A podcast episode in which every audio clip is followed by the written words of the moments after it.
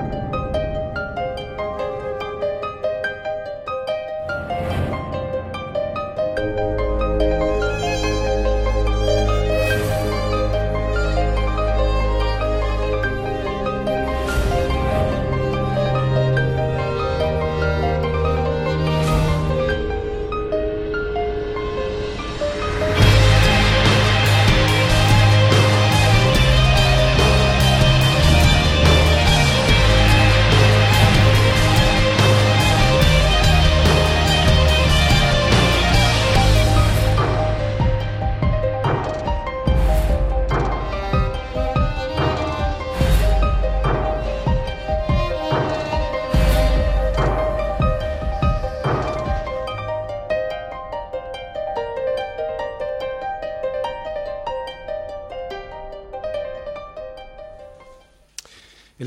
anterior hablamos del servicio, del servicio que todos debiéramos disfrutar, y digo disfrutar, porque el servicio en el Señor no es para sufrirlo, es para disfrutarlo, que todos debiéramos disfrutar en nuestra vida cristiana, porque como vimos en el título, el servicio al cuerpo de Cristo es un privilegio.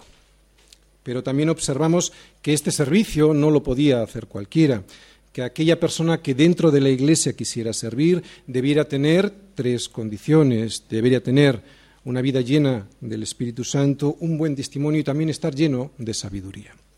Vimos que semejantes requisitos eran necesarios simplemente para poder servir en las mesas, semejantes requisitos simplemente para poder poner el pan en las mesas.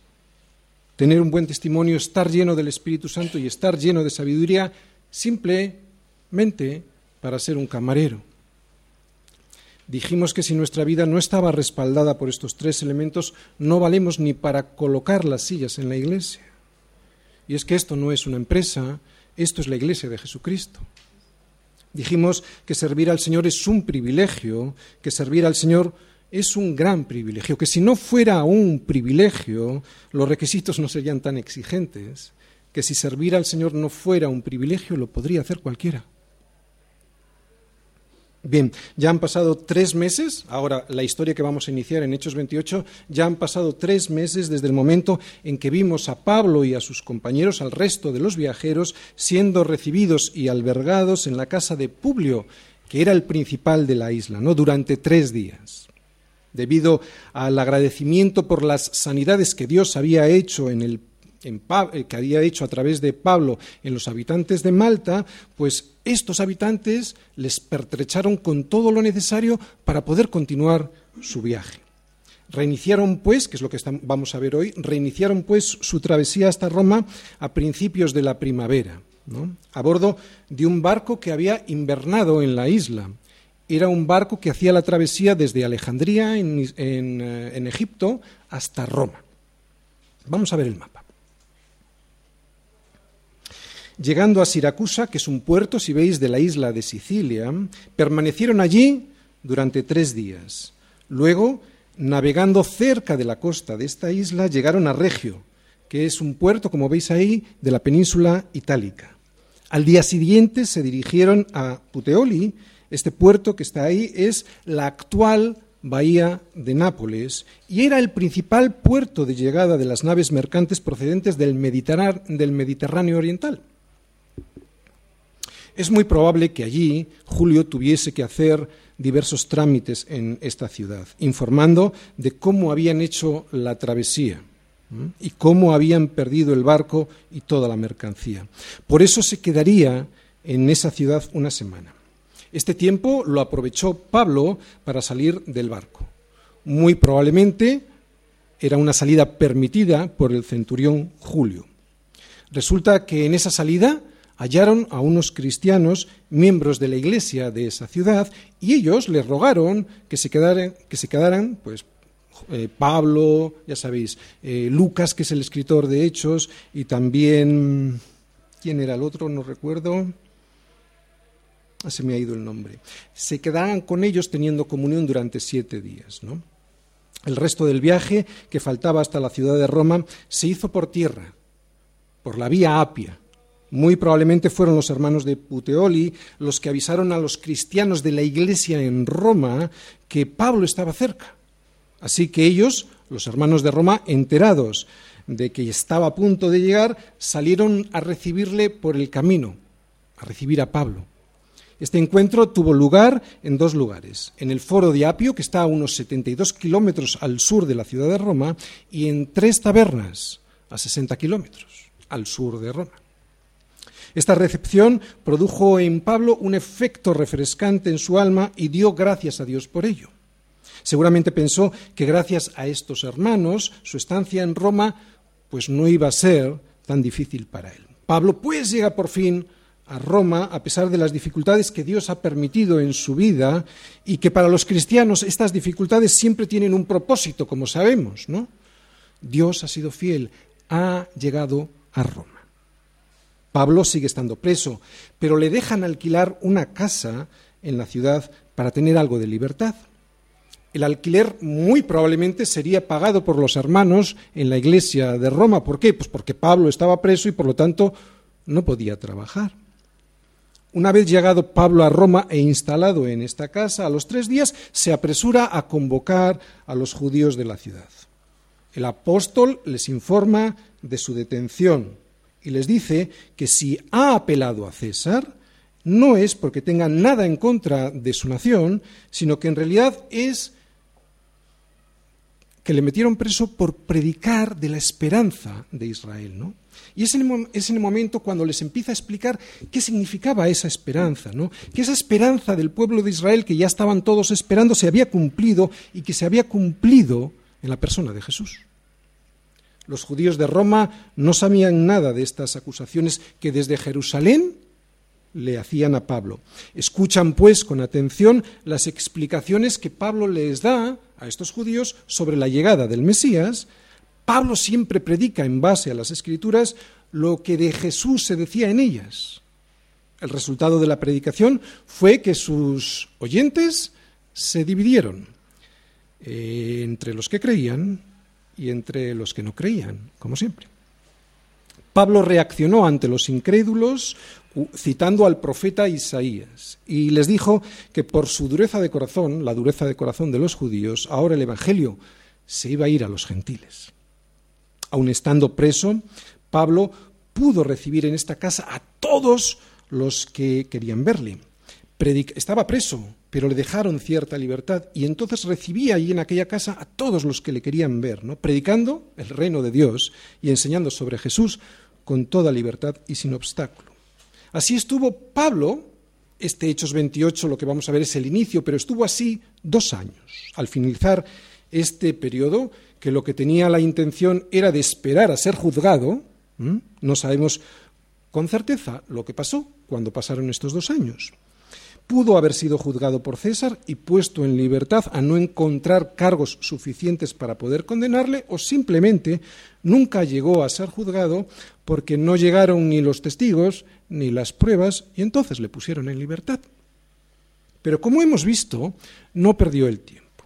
No solo recibió a todos los que a él querían llegar para predicarles de Jesús, sino que aprovechó todo este tiempo para escribir cartas a las iglesias. Estas epístolas escritas durante este periodo de su estancia en Roma se denominan las epístolas de la cautividad. El título. No me lo puedo callar, ni a los judíos, ni al pretorio, ni a los de la casa del César. Hechos 28 del 11 al 31. Dios fue fiel y finalmente llevó a Pablo a Roma pero lo llevó para que pudiera cumplir su propósito. Esto es algo que debiéramos de preguntarnos todos nosotros. ¿Para qué estamos pidiendo la fidelidad de Dios? ¿Para poder cumplir su propósito o para que se cumpla el nuestro? ¿Estamos cumpliendo su propósito en nuestras vidas de una manera natural, como un fruto del Espíritu Santo? ¿O predicar de Cristo es algo que a nosotros nos cuesta un esfuerzo enorme? A Pablo le vemos con un fuego que contagia a todo el mundo. Pablo hablaba así porque él era así. Y es que se trata de ser para poder hacer, si no es imposible. Yo conozco a algunos cristianos a los que les resulta imposible hablar a los demás de Cristo. Pueden hablar de iglesia, pueden hablar de reuniones, pueden hablar de canciones, pero no pueden hablar de Cristo. Les resulta imposible hablar de Cristo. A Pablo le resultaba imposible callar. Y a muchos de nosotros lo que nos resulta imposible muchas veces es hablar. Y eso a pesar del estado en el que vemos a las personas que nos rodean, muchas veces amigos y familiares. Pablo siempre dando testimonio a todos los que a todos los que llegaban a su casa, testimonio del Jesucristo que vive. Pablo estuvo dos años en esta casa prisionero, pero con cierta libertad para recibir a los que quisiese, pero prisionero. Y allí también aprovechó, como hemos dicho, el tiempo para escribir cartas a algunas iglesias y a alguna otra persona, como por ejemplo la de los colosenses, Filemón, Efesios y a los filipenses. La última carta, la de los filipenses, la escribió desde esta casa y comienza de esta manera. Fijaros, después de hacer unas salutaciones, unos saludos y una oración, dice lo siguiente. Estamos en Filipenses, escrita a los filipenses, pero desde la cautividad en Roma, ¿de acuerdo? Para que veamos el sentir de Pablo. Dice así. Mis prisiones se han hecho patentes en Cristo en todo el pretorio y a todos los demás, Filipenses 1.13. Y termina de esta forma, Filipenses 4 del 21 al 22. Saludad a todos los santos en Cristo Jesús. Los hermanos que están conmigo, o sea, los hermanos en Roma, os saludan. Todos los santos os saludan, especialmente los de la casa de César. Al finalizar esta predicación voy a abundar en esto. Ahora solo decir cómo debía de ser el corazón de Pablo, que incluso sus prisiones en Roma produjeron que todo el pretorio conociera de Cristo. Dice él que todos los soldados de la fuerza pretoriana, ¿no? esos que se encargaron de custodiarle durante estos dos años, turnándose entre ellos, porque él estaba encadenado a... Pablo estaba encadenado siempre a un, a un soldado, todos estos llegaron a todos los del pretorio llegaron a conocer a Cristo, ¿no? No que todos fueran cristianos, pero que llegaron a conocer a Cristo. Se habían convertido al Señor incluso hasta los de la casa de César, siervos, funcionarios, esclavos, incluso algunos nobles. Eso es lo que dice él, que os he leído al, finalizar la carta a los filipenses.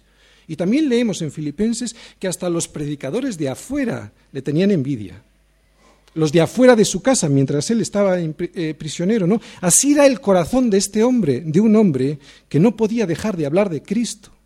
Se gozaba, fíjate, fíjate tú, se gozaba de que hasta los predicadores de afuera pudieran predicar de Cristo y eso que lo hacían por contender con él, ¿no?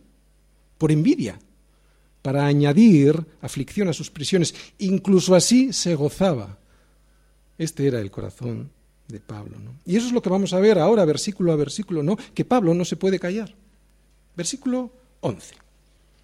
Pasados tres meses nos hicimos a la vela en una nave alejandrina que había invernado en la isla, la cual tenía por enseña Castor y Pollux. Y llegados a Siracusa, estuvimos allí tres días. De allí, costeando alrededor, llegamos a Regio, y otro día después, soplando el viento sur, llegamos al segundo día a Puteoli donde habiendo hallado hermanos, nos rogaron que nos quedásemos con ellos siete días, y luego fuimos a Roma.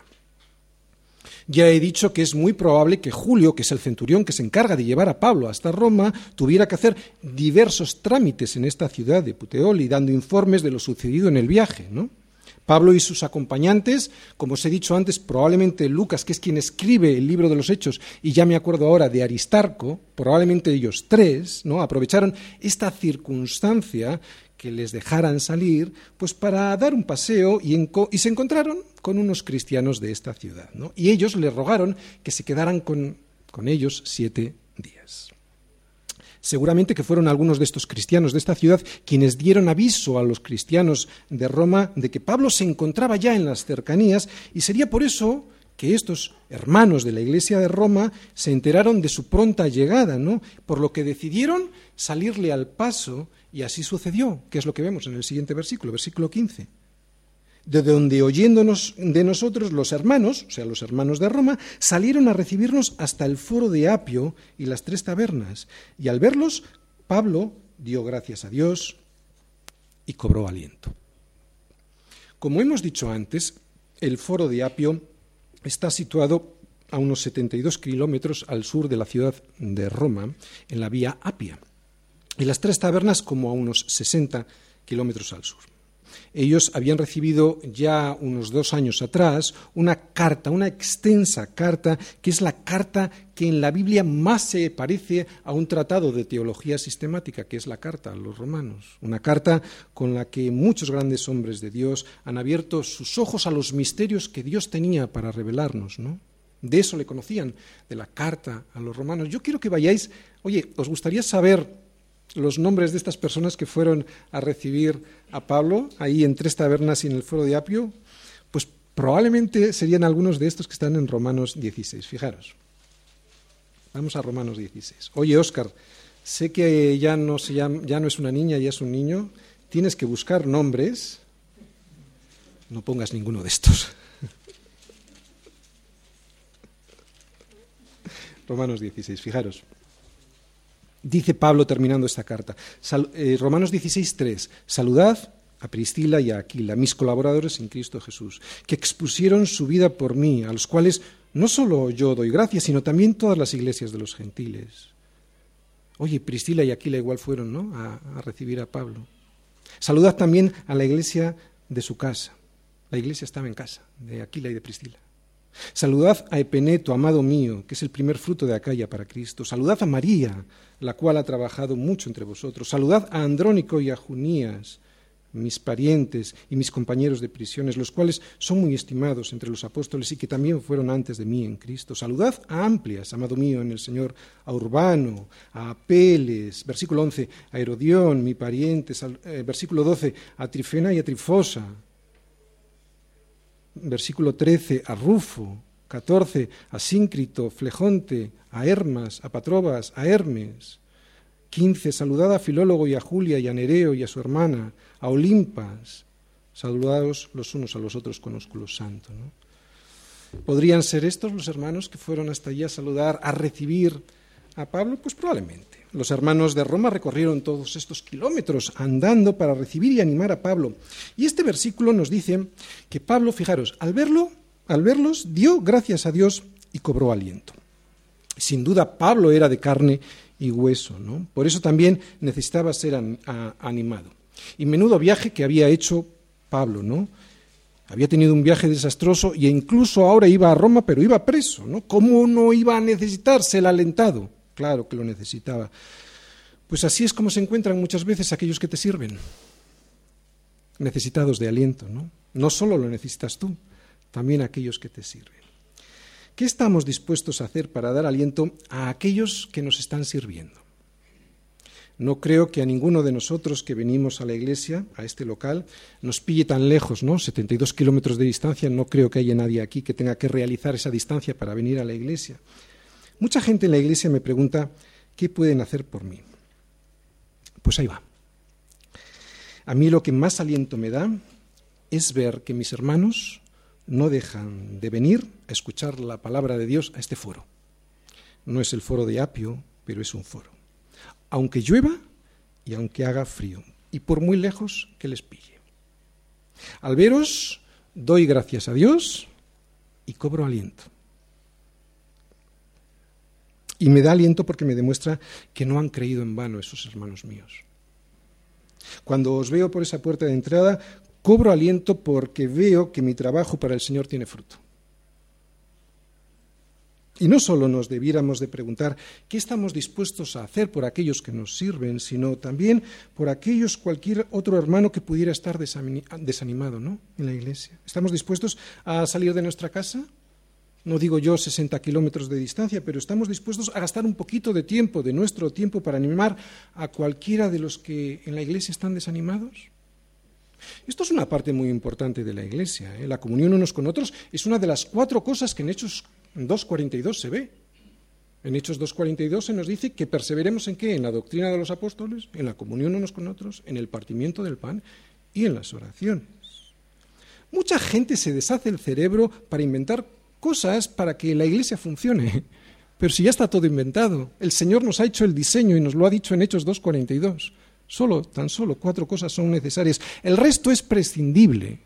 yo diría incluso que muy prescindible, porque muchas veces esas otras cosas que hacemos y buscamos lo que hacen es entorpecer el verdadero funcionamiento de la Iglesia, de la doctrina de los apóstoles, de la comunión unos con otros, del partimiento del pan y de las oraciones. Y una de esas cuatro cosas, como digo, es la comunión unos con otros, que es lo que estamos viendo en este versículo. Es por eso que en nuestras células en el exterior, los que nos están viendo ahora, le damos tanta importancia a la comunión que ellos tienen unos con otros, ¿no? Cuando estas personas invitan a su casa a otros a escuchar del Evangelio.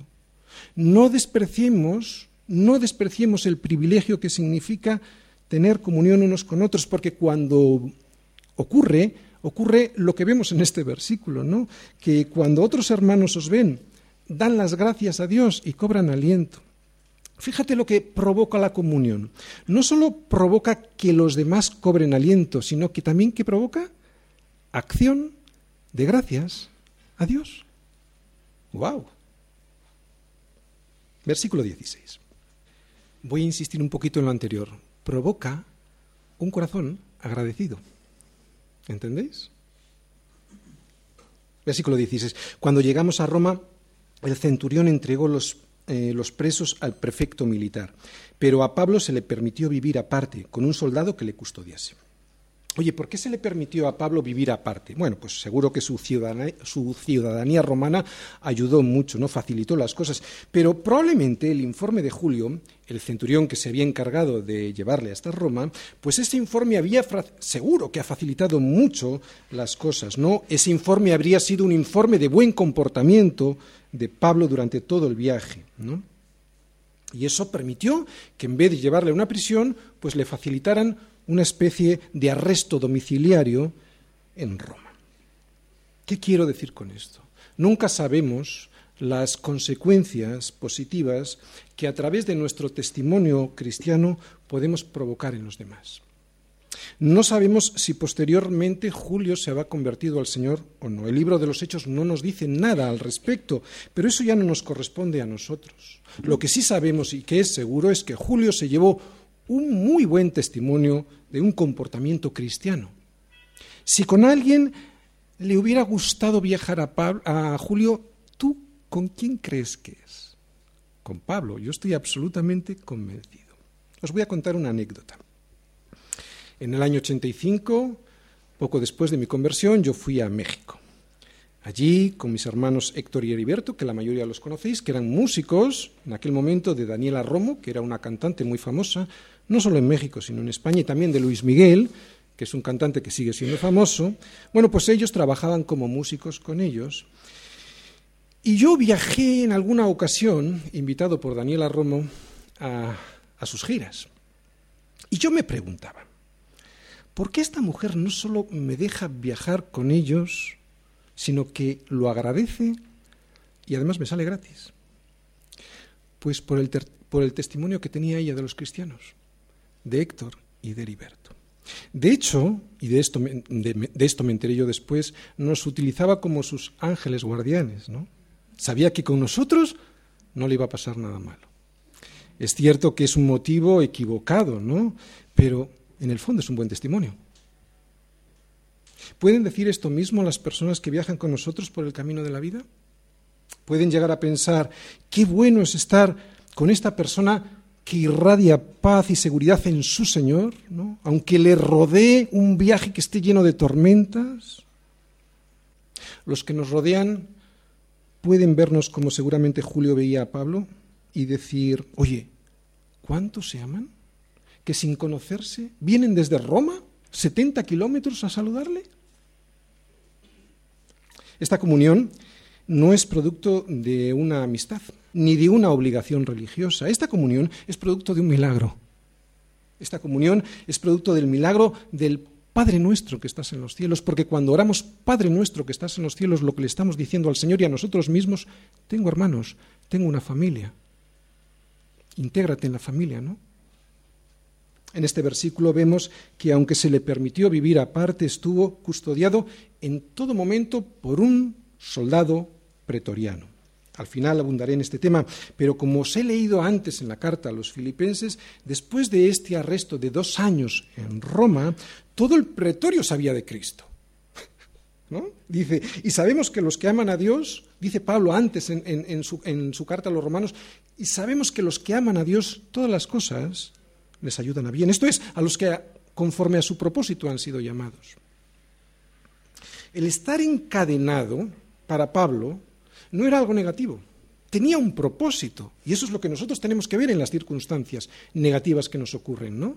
Para Pablo no era negativo, porque a los que amamos a Dios, esto es, a, a aquellos conforme a su propósito hemos sido llamados, sabemos que todo obra para bien. ¿Estás encadenado? Seguro que algo tengo que hacer, diría Pablo, ¿no? Estar encadenado durante dos años a un soldado en turnos probablemente de cuatro o de ocho horas, a Pablo le ayudó a bien. Y eso es porque, como acabamos de, decir en Romanos, ¿no? Pablo fue llamado con un propósito. Y lo iba a cumplir pasase lo que pasase, en cualquier situación, en este caso predicando a unos soldados a los cuales estaba encadenado. Versículo 17, 18 y 19.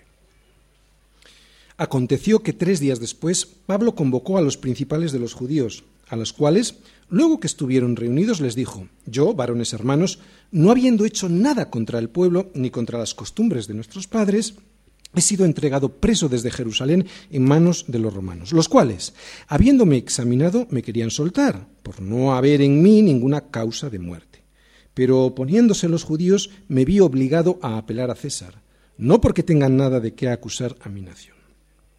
Bien, vemos que Pablo no pierde el tiempo, ¿no? Por eso, mm, como está preso y no puede ir a, las sinagogas, lo que hace es convocar a su casa a los judíos, ¿no? Él cuando llegaba a una ciudad, lo hemos visto durante todos los viajes misioneros, lo primero que hacía era ir a la sinagoga de esa ciudad. Ahora, como está preso, no lo puede hacer, pero lo que hace es no perder el tiempo y convoca a los judíos de la ciudad. ¿Para qué? Pues para presentarles el Evangelio. Versículo 20. Así que por esta causa os he llamado para veros y a hablaros este es el motivo por el que llama Pablo, fijaros, porque por la esperanza de Israel estoy sujeto con esta cadena. La esperanza de Israel es Cristo.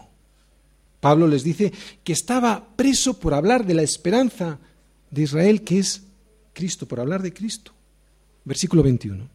Entonces ellos le dijeron, nosotros ni hemos recibido de Judía cartas acerca de ti, ni ha venido alguno de los hermanos que haya denunciado o hablado algún mal de ti.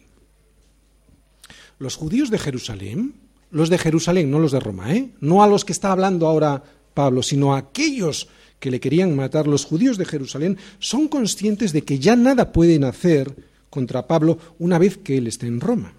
Roma no es Jerusalén, evidentemente, allí ellos movían todo, pero Roma no.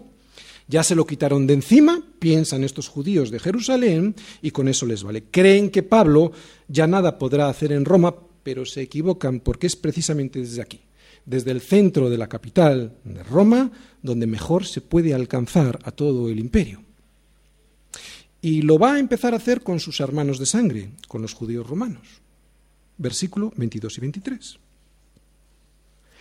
Pero querríamos oír de ti lo que piensas, porque de esta secta nos es notorio que en todas partes se habla contra ella. Y habiéndole señalado un día, vinieron a él muchos de la posada, a los cuales les declaraba y les testificaba el reino de Dios, desde la mañana hasta la tarde, persuadiéndoles acerca de Jesús, tanto por la ley de Moisés como por los profetas. Vosotros sabéis, porque lo hemos visto en el libro de los Hechos, que a Pablo se le conocía por sus sermones largos. ¿Os acordáis aquel sermón en el que Eutico se cayó desde un tercer piso? Eh, fue un discurso que vimos en Hechos 20, en Troas, en el que Pablo estuvo hablando hasta la medianoche. ¿no? no sé si se durmió Eutico por el sermón de Pablo o el hombre se durmió por otro motivo, allí lo analizamos, en Hechos 20 tenéis la predicación, pero lo que vemos es que Pablo habla, en este caso también, desde la mañana hasta la tarde. Eso es increíble porque eso lo que me denota, lo que me hace ver es el corazón de Pablo, un corazón que estaba enamorado de Jesús y no, como digo en el título, no podía dejar de hablar de Jesús. No sé si nos pasa a nosotros, ¿no? Versículo 24. Y algunos asentían a lo que se decía, pero otros no creían. Lo decimos siempre, ¿no? En la Biblia no hay nada más que dos tipos de personas, solo hay dos tipos de personas. No son los buenos y los malos, porque como dice la propia Escritura, todos somos malos. Solo existen los que creen y los que no creen. O sea, los justos, que no es que seamos justos en nosotros mismos, sino que estamos justificados por la, por la sangre de Cristo, los justos y los injustos. O sea, aquellos que desprecian la sangre del Señor, no, la justicia que es Jesús. En eso, están, en eso se dividen las dos clases de personas en la Biblia. Los justos, o sea, no justos en sí mismos, sino justificados por la sangre de Cristo, y los injustos, o, o sea, aquellos que desprecian la sangre de Jesús. Llevamos dos años predicando este libro de los hechos y durante estos dos años siempre hemos visto lo mismo. Los que creen y los que no creen. Y en nuestra iglesia se ha pasado. Algunos no han creído y se han marchado de la iglesia. Pero no fue que se marcharan, no fue porque fueran más malos que nosotros, igual que nosotros. Todos somos igual de malos, todos tenemos nuestro corazón en la misma desgraciada situación. La única diferencia es que aquellos que se marcharon, con los que, siguen, con los que seguimos aquí, escuchando el Evangelio, es que los primeros no quisieron reconocer esa situación engañosa de su corazón, ¿no? Prefirieron seguir siendo guiados por su propia opinión, por su propio criterio, y no a través de la sabiduría de Dios. Esa es la única diferencia. Y cuando alguien decide eso, pues no soporta la luz de Cristo, ¿no? Y se marcha, porque ama más las tinieblas. La luz le muestra quién es y no quiere, porque quiere seguir en su vida, ¿no? Si eres de los que hoy todavía no ha creído en Cristo Jesús como tu Señor y Salvador, hoy es el día propicio, no retrases tu decisión. Hoy es el día señalado para tu salvación. Hoy podría ser el día en el que, bueno, pudieras reconocer tu miseria espiritual y por lo tanto la necesidad del único Señor que te puede sacar de la tormenta en la que has metido tu vida y la vida de los tuyos. No lo dejes pasar. Si lo haces mañana, sabes lo que va a pasar, que vas a tener un corazón más endurecido, más difícil para el arrepentimiento. Y no hay peor cosa, no hay peor cosa que un corazón insensible a la voz de Dios. Un corazón insensible a la voz de Dios es una necedad. Versículo 25. Y como no estuviesen de acuerdo entre sí, al retirarse les dijo Pablo esta palabra. Bien habló el Espíritu Santo por medio del profeta Isaías a, nuestros padres diciendo. Bien, las palabras que ahora les va a decir, todavía no las ha pronunciado, son del profeta Isaías. Se las dijo Dios al profeta Isaías en Isaías 6, versículos del 9 al 10, y los judíos que estaban escuchando a Pablo sabían perfectamente todo lo que Pablo le estaba diciendo a través de estas palabras de Isaías. Lo conocían perfectamente mente, porque fueron dichas por Dios a los israelitas a través del profeta, para ese pueblo cuyo corazón estaba muy endurecido por la incredulidad y la desobediencia. Así que ellos sabían qué querían decir perfectamente las palabras que ahora vamos a leer del profeta Isaías. Esas palabras, ellos sabían que esas palabras que van a oír, lo que consiguieron en el pueblo de Israel fue que se alejaran cada día más de la salvación. Así que no le pueden decir a Pablo que no le entendían. Y son estas palabras, versículo 26. Ve a este pueblo y diles, de oído oiréis y no entenderéis, y viendo veréis y no percibiréis. Oye, ¿por qué? ¿Por qué alguien teniendo ojos no ve y teniendo oídos no entiende? ¿Cómo puede ocurrir esto? ¿Por qué? Pues por este motivo. Porque, versículo 27, porque el corazón de este pueblo se ha engrosado, y con los oídos oyeron pesadamente, y sus ojos se han cerrado para que no vean con los ojos, y oigan con los oídos, y entiendan de corazón y se conviertan, y yo los sane. Los motivos de nuestra vida están en nuestro corazón el centro de nuestra vida está en el corazón. La toma de decisiones está en el corazón. No estamos hablando del corazón físico, del cardia, no, sino del centro de toma de decisiones de nuestra vida, o sea, de nuestra alma. Es el corazón el que consiga, el que consigue que alguien pueda percibir la realidad o no, aunque tenga ojos. Y también es el corazón, ese alma, el que puede conseguir que alguien entienda o no entienda aunque tenga oídos. ¿Cuánta gente conocemos que oye lo, que lo mismo que nosotros oímos y, le y nos parece imposible, ¿verdad? Que no entiendan nada de lo que Dios tiene que decirles a través de la palabra. No es que no lo entiendan, es que no lo quieren entender. La palabra no está dicha para inteligentes, la palabra está dicha para los humildes. No entienden porque tienen el corazón, como dice ahí, engrosado, gordo, sin funcionalidad, pesado. Ya no tienen sensibilidad para escuchar la voz de Dios, pesa demasiado. Solo vive ese corazón para comer y para vivir en la carne. Tienen un corazón que no vale para el espíritu.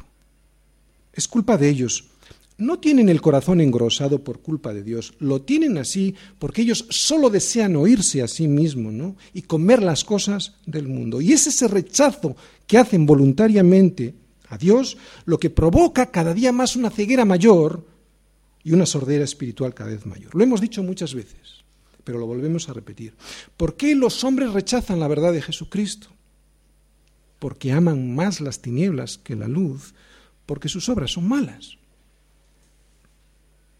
Lo que más me entristece de este mundo es ver aquí en la iglesia a hombres y mujeres escuchando lo que Dios tiene para decirles, ¿no? Para sacarles de la tormenta en la que ellos han metido sus vidas y las vidas de sus hijos y de su familia y observar que están con una cara de dormidos o de apatía o de superficialidad o de desinterés o de superioridad frente a la palabra de Dios, ¿no? Pensando que su opinión es la que vale frente a la evidente razón de Dios esa incredulidad que día tras día lucha contra el amor de Dios. Fíjate, esa incredulidad que lucha contra el amor de Dios, Dios derramando de su amor hacia las personas y ellos luchando con su incredulidad frente a Dios, ¿no?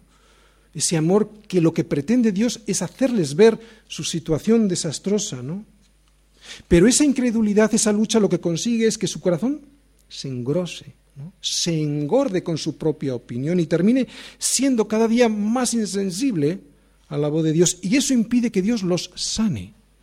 ¿Qué es lo que dice al final este versículo que hemos visto? Porque el corazón de este pueblo se ha engrosado y con los oídos oyeron pesadamente y sus ojos han cerrado para que no vean con los ojos y oigan con los oídos y entiendan de corazón y se conviertan y yo los sane. Es lo que quiere Dios. Él no quiere hacerte la vida imposible. Él lo que quiere es sanarte de esa enfermedad que te está destruyendo, ¿no? que está llevando a la destrucción tu vida y la vida de los tuyos, y tú lo sabes, tú lo sabes. La gente no entiende no porque sean tontos, sino porque aman más las tinieblas que la luz, y eso provoca una grosura de su corazón. No es al revés. No es porque como tienen el corazón engrosado, no es porque no, no es como tienen el corazón engrosado por lo que ellos no entienden, no, no, porque tienen el corazón engrosado por lo que no entienden. Y ese por qué es culpa suya.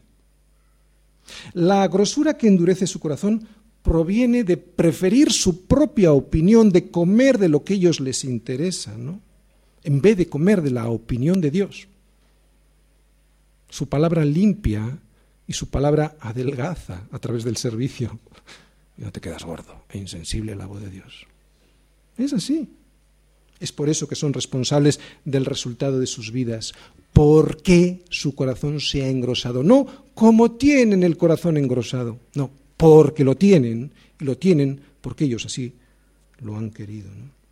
Ellos son los que solitos ya se han condenado, como muy bien dice el Señor en Juan 3:18. Un corazón engrosado no solo, no solo les puede ocurrir a los incrédulos, ¿eh? Y eso tenemos que tenerlo en cuenta nosotros también. También a los creyentes nos puede ocurrir. De ahí la importancia de tener un corazón limpio, ¿no? Por la palabra de Dios y alimentado por la palabra de Dios. La palabra de Dios nutre y es sana, es sana. El problema es que cuando comemos del mundo es lo más insano y el corazón se nos engrosa, ¿no? No debemos de comer de las cosas del mundo, que lo único que van a producir en nuestro corazón es que se engorde, porque comemos esas porquerías que el mundo nos ofrece, ¿no? En vez de comer del pan que descendió del cielo, ¿no? Y si lo haces así, lo que vas a conseguir es que tu corazón sea inútil, patoso, colesteroso inservible a la voz de Dios. Y hay, hay gente que puede pensar que lo importante para comer de la palabra de Dios es venir a la iglesia. Hay que venir a la iglesia, pero eso no es lo más importante. No es eso lo más importante. Eso está muy bien, pero uno puede estar escuchando muchas predicaciones. Uno, uno, puede leer mucho la Biblia y seguir con un corazón gordo. Lo que yo necesito, además de eso, es disposición. Disposición de querer oír y entender lo que Dios tiene para mi vida. ¿Y cómo se consigue esa disposición? Muy bien. Es con la oración. Pero no cualquier oración. Es una oración en humildad, con arrepentimiento durante la oración. Eso es lo que allana el camino hasta el trono de la gracia. El arrepentimiento es lo que te permite llegar hasta el trono de la gracia. Y la gracia es el regalo. Y el regalo es la misericordia. Y la misericordia es que entiendas. ¿Entiendes? Los que aquí estamos y que hemos entregado nuestra vida a Cristo, lo que más nos asombra es que ahora vemos, que ahora oímos y que ahora entendemos lo que durante años, incluso siendo cristianos, nunca entendimos. ¿Eso es misericordia o no? Que puedas ver y que puedas entender es pura misericordia de Dios. Ver, oír, entender a Dios, a mí, por lo menos a mí, yo creo que a muchos de vosotros también, me causa asombro. Y ese asombro me, produce un gozo indescriptible. ¿no? Hay, veces que parezco un niño pequeño predicando de Jesucristo, ¿no? porque a mis 52 años sigo asombrándome de que Dios haya tenido la inmensa misericordia de hacerme entender lo que otros ni de lejos ven ni de lejos entienden. Y no ha sido por mí, ha sido por pura misericordia. Dice ahí, y yo los sane. Que entiendas es la sanidad de Dios para tu vida. ¿Entiendes? Que entiendas, ese es el regalo de la sanidad. Versículo 28. Sabed, pues, que a los gentiles es enviada esta salvación de Dios, y ellos oirán. Los judíos necesitaban ver para creer, pero a los gentiles nos es enviada esta salvación, la cual, dice ahí, la oiremos. La fe es por el oír y el oír por la palabra de Dios. No necesitamos ver señales para creer, aunque a veces hay señales en nuestra vida, pero nunca son dadas para creer. Las señales se dan para confirmar lo que se cree. Versículo 29. Y cuando hubo dicho esto, los judíos se fueron teniendo gran discusión entre sí discusión que siguen teniendo hasta el día de hoy. ¿eh? Dos mil años, más de dos mil años después, estos siguen igual. Así siguen, como dijo Isaías, oyendo pesadamente por tener un corazón engrosado en su propia opinión. Y esto es lo que nos puede pasar a nosotros también. Cuidado. Versículo 30. Y Pablo permaneció dos años enteros en una casa alquilada y recibía a todos los que venían a él predicando el reino de Dios y enseñando acerca del Señor Jesucristo abiertamente y sin impedimento. Fíjate, dos cosas. Predicar es proclamar la verdad del Evangelio, proclamar la verdad de Jesucristo, ¿no? Y eso se hace a través del único nombre, el nombre de Jesucristo, el único nombre que es sobre todo nombre. Pero no solo vale con predicar, también hay que enseñar.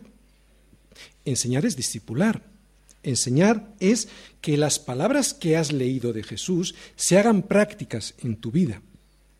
Por lo tanto, no solo nos debiera valer la salvación, ¿no? Debemos vivir la salvación. Por eso vemos que Pablo no solo predica la salvación, sino que enseña a vivirla, esa salvación, a vivir en el reino de los cielos.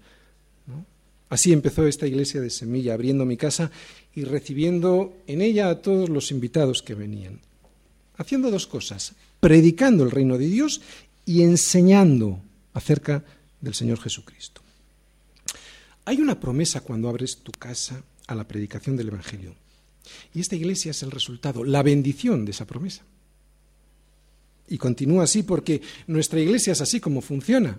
En nuestra iglesia pensamos que este lugar pues probablemente no sea el lugar más idóneo para hablar de Cristo a nuestros amigos y conocidos, sino que creemos que nuestras casas son el lugar propicio, ¿no? nuestros grupos celulares los que mejor pueden cumplir esa función de predicar y de enseñar a Jesús a los demás.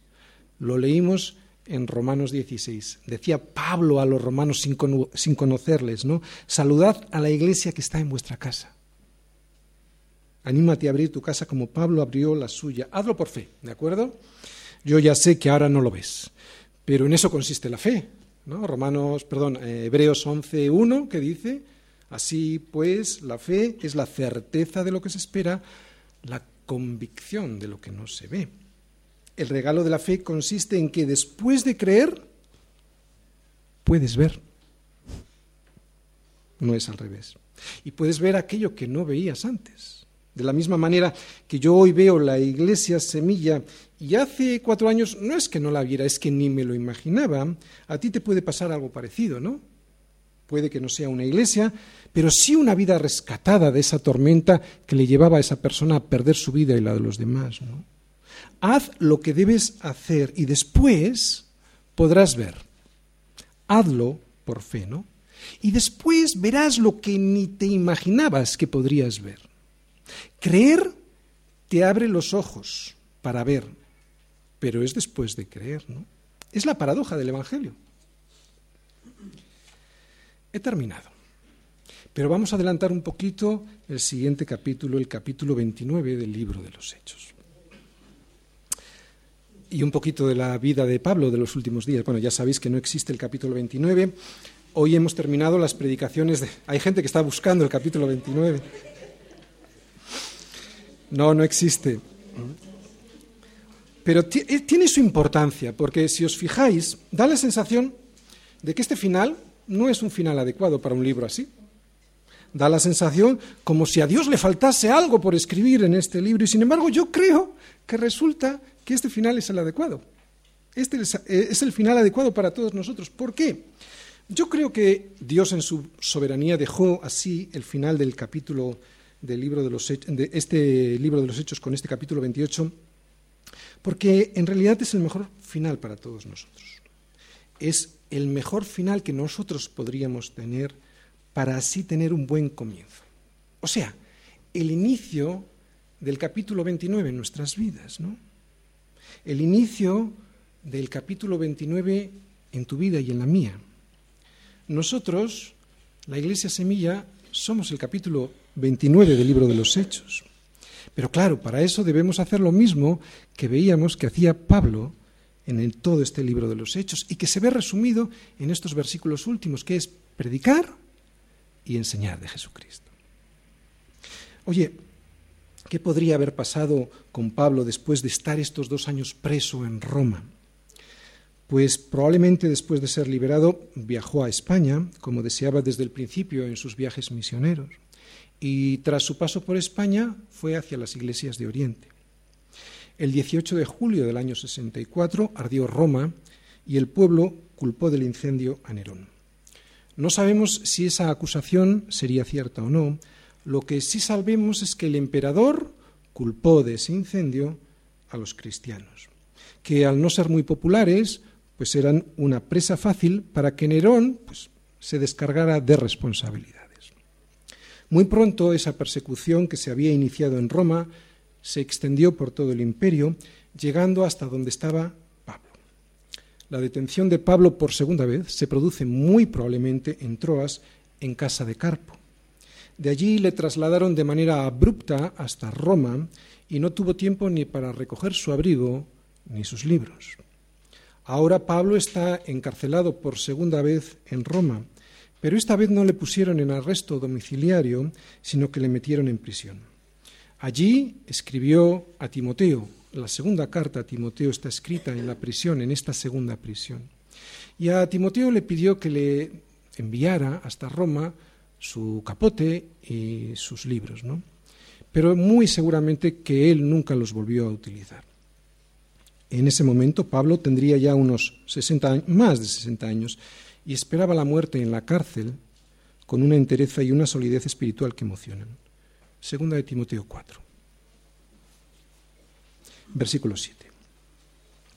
He peleado la buena batalla, he acabado la carrera, he guardado la fe.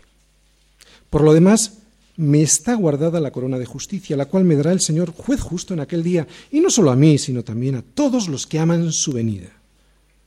Timoteo, no dice Timoteo, pero se lo está escribiendo a Timoteo, Timoteo, procura venir pronto a verme, porque Demas me ha desamparado amando este mundo y se ha ido a Tesalónica.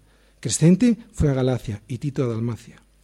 Solo Lucas, el escritor del libro de los Hechos, solo Lucas está conmigo. Toma a Marcos, ¿recordáis a Márcoles? ¿A Marcos? ¿Os acordáis de Marcos? Marcos en el primer viaje misionero que se enfadó con él y ya no le quiso llevar al segundo viaje misionero, con Marcos se reconcilió porque dice, toma a Marcos y tráele contigo porque me es útil para el ministerio. A Tíquico lo envié a Éfeso. Trae cuando vengas el capote que dejé en Troas en casa de Carpo y los libros, mayormente los pergaminos. Alejandro el calderero me ha causado muchos males. El Señor le pague conforme a sus hechos. Se dice que muy probablemente este Alejandro fue quien denunció a Pablo en Troas. Guárdate tú también de él, pues en gran manera se ha opuesto a nuestras palabras. En mi primera defensa ninguno estuvo a mi lado. En su primera defensa, cuando él se defendió de estas acusaciones, ¿no? de ser un incitador probablemente de esta, vamos a decir, secta que provocaba incendios en Roma, ¿no? En mi primera defensa ninguno estuvo a mi lado. Faltaba una segunda defensa y está encarcelado y le está escribiendo a Timoteo. Sino que todos me desampararon, no les sea tomado en cuenta. Pero el Señor estuvo a mi lado y me dio fuerzas para que por mí fuese cumplida la predicación y que todos los gentiles oyesen. Así fui librado de la boca del león. Y el Señor me librará de toda obra mala y me preservará para su reino celestial. A Él sea la gloria por los siglos de los siglos. Amén. Estas son las últimas palabras que tenemos escritas del apóstol Pablo o por lo menos que nos han llegado hasta nosotros. ¿no? Pero vamos a volver a los últimos versículos de Hechos 28 y los vamos a ver como resumen, ¿vale? Resumen de todo el libro del libro de los Hechos. Fíjate bien. Y Pablo permaneció dos años enteros en una casa alquilada y recibía a todos los que a él venían, predicando el reino de Dios y enseñando acerca del Señor Jesucristo abiertamente y sin impedimento. Mientras Pablo estuvo en esta casa alquilada, no solo recibió a todos aquellos que a él venían, sino que por lo menos escribió cuatro cartas a las iglesias y a una persona, ¿no? Son las denominadas epístolas de la cautividad, Colosenses, Filemón, Filemón Efesios y Filipenses. Y en la carta a los filipenses, que yo os he leído algunos versículos antes, Pablo, después de saludarles, en el inicio de la carta a los filipenses, después de saludarles y de hacer una oración, si os veis a Filipenses 1, versículos 12 y 13, fijaros lo que dice. Quiero que sepáis, hermanos, que las cosas que me han sucedido han redundado más bien para el progreso del Evangelio, de tal manera que mis prisiones se han hecho patentes en Cristo en todo el pretorio y a todos los demás.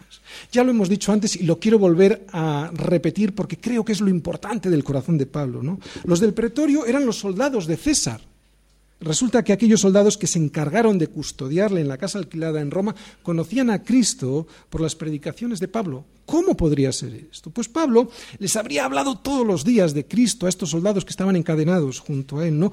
Todo el pretorio sabía de Cristo. Es increíble. Y Filipenses termina de esta forma, 4, 22, 21 y 22. Filipenses 4, 21 y 22. Fija, saludad a todos los santos en Cristo Jesús. Los hermanos que están conmigo en Roma os saludan, todos los santos os saludan y especialmente los de la casa de César. Esto significa lo que he dicho antes, que muchos esclavos, trabajadores, funcionarios y hasta nobles de la casa de César se habían convertido al Señor. Pablo no perdía el tiempo, Pablo no perdía el tiempo ni siquiera en el calabozo, Pablo seguía evangelizando incluso en su prisión. Fíjate el gozo.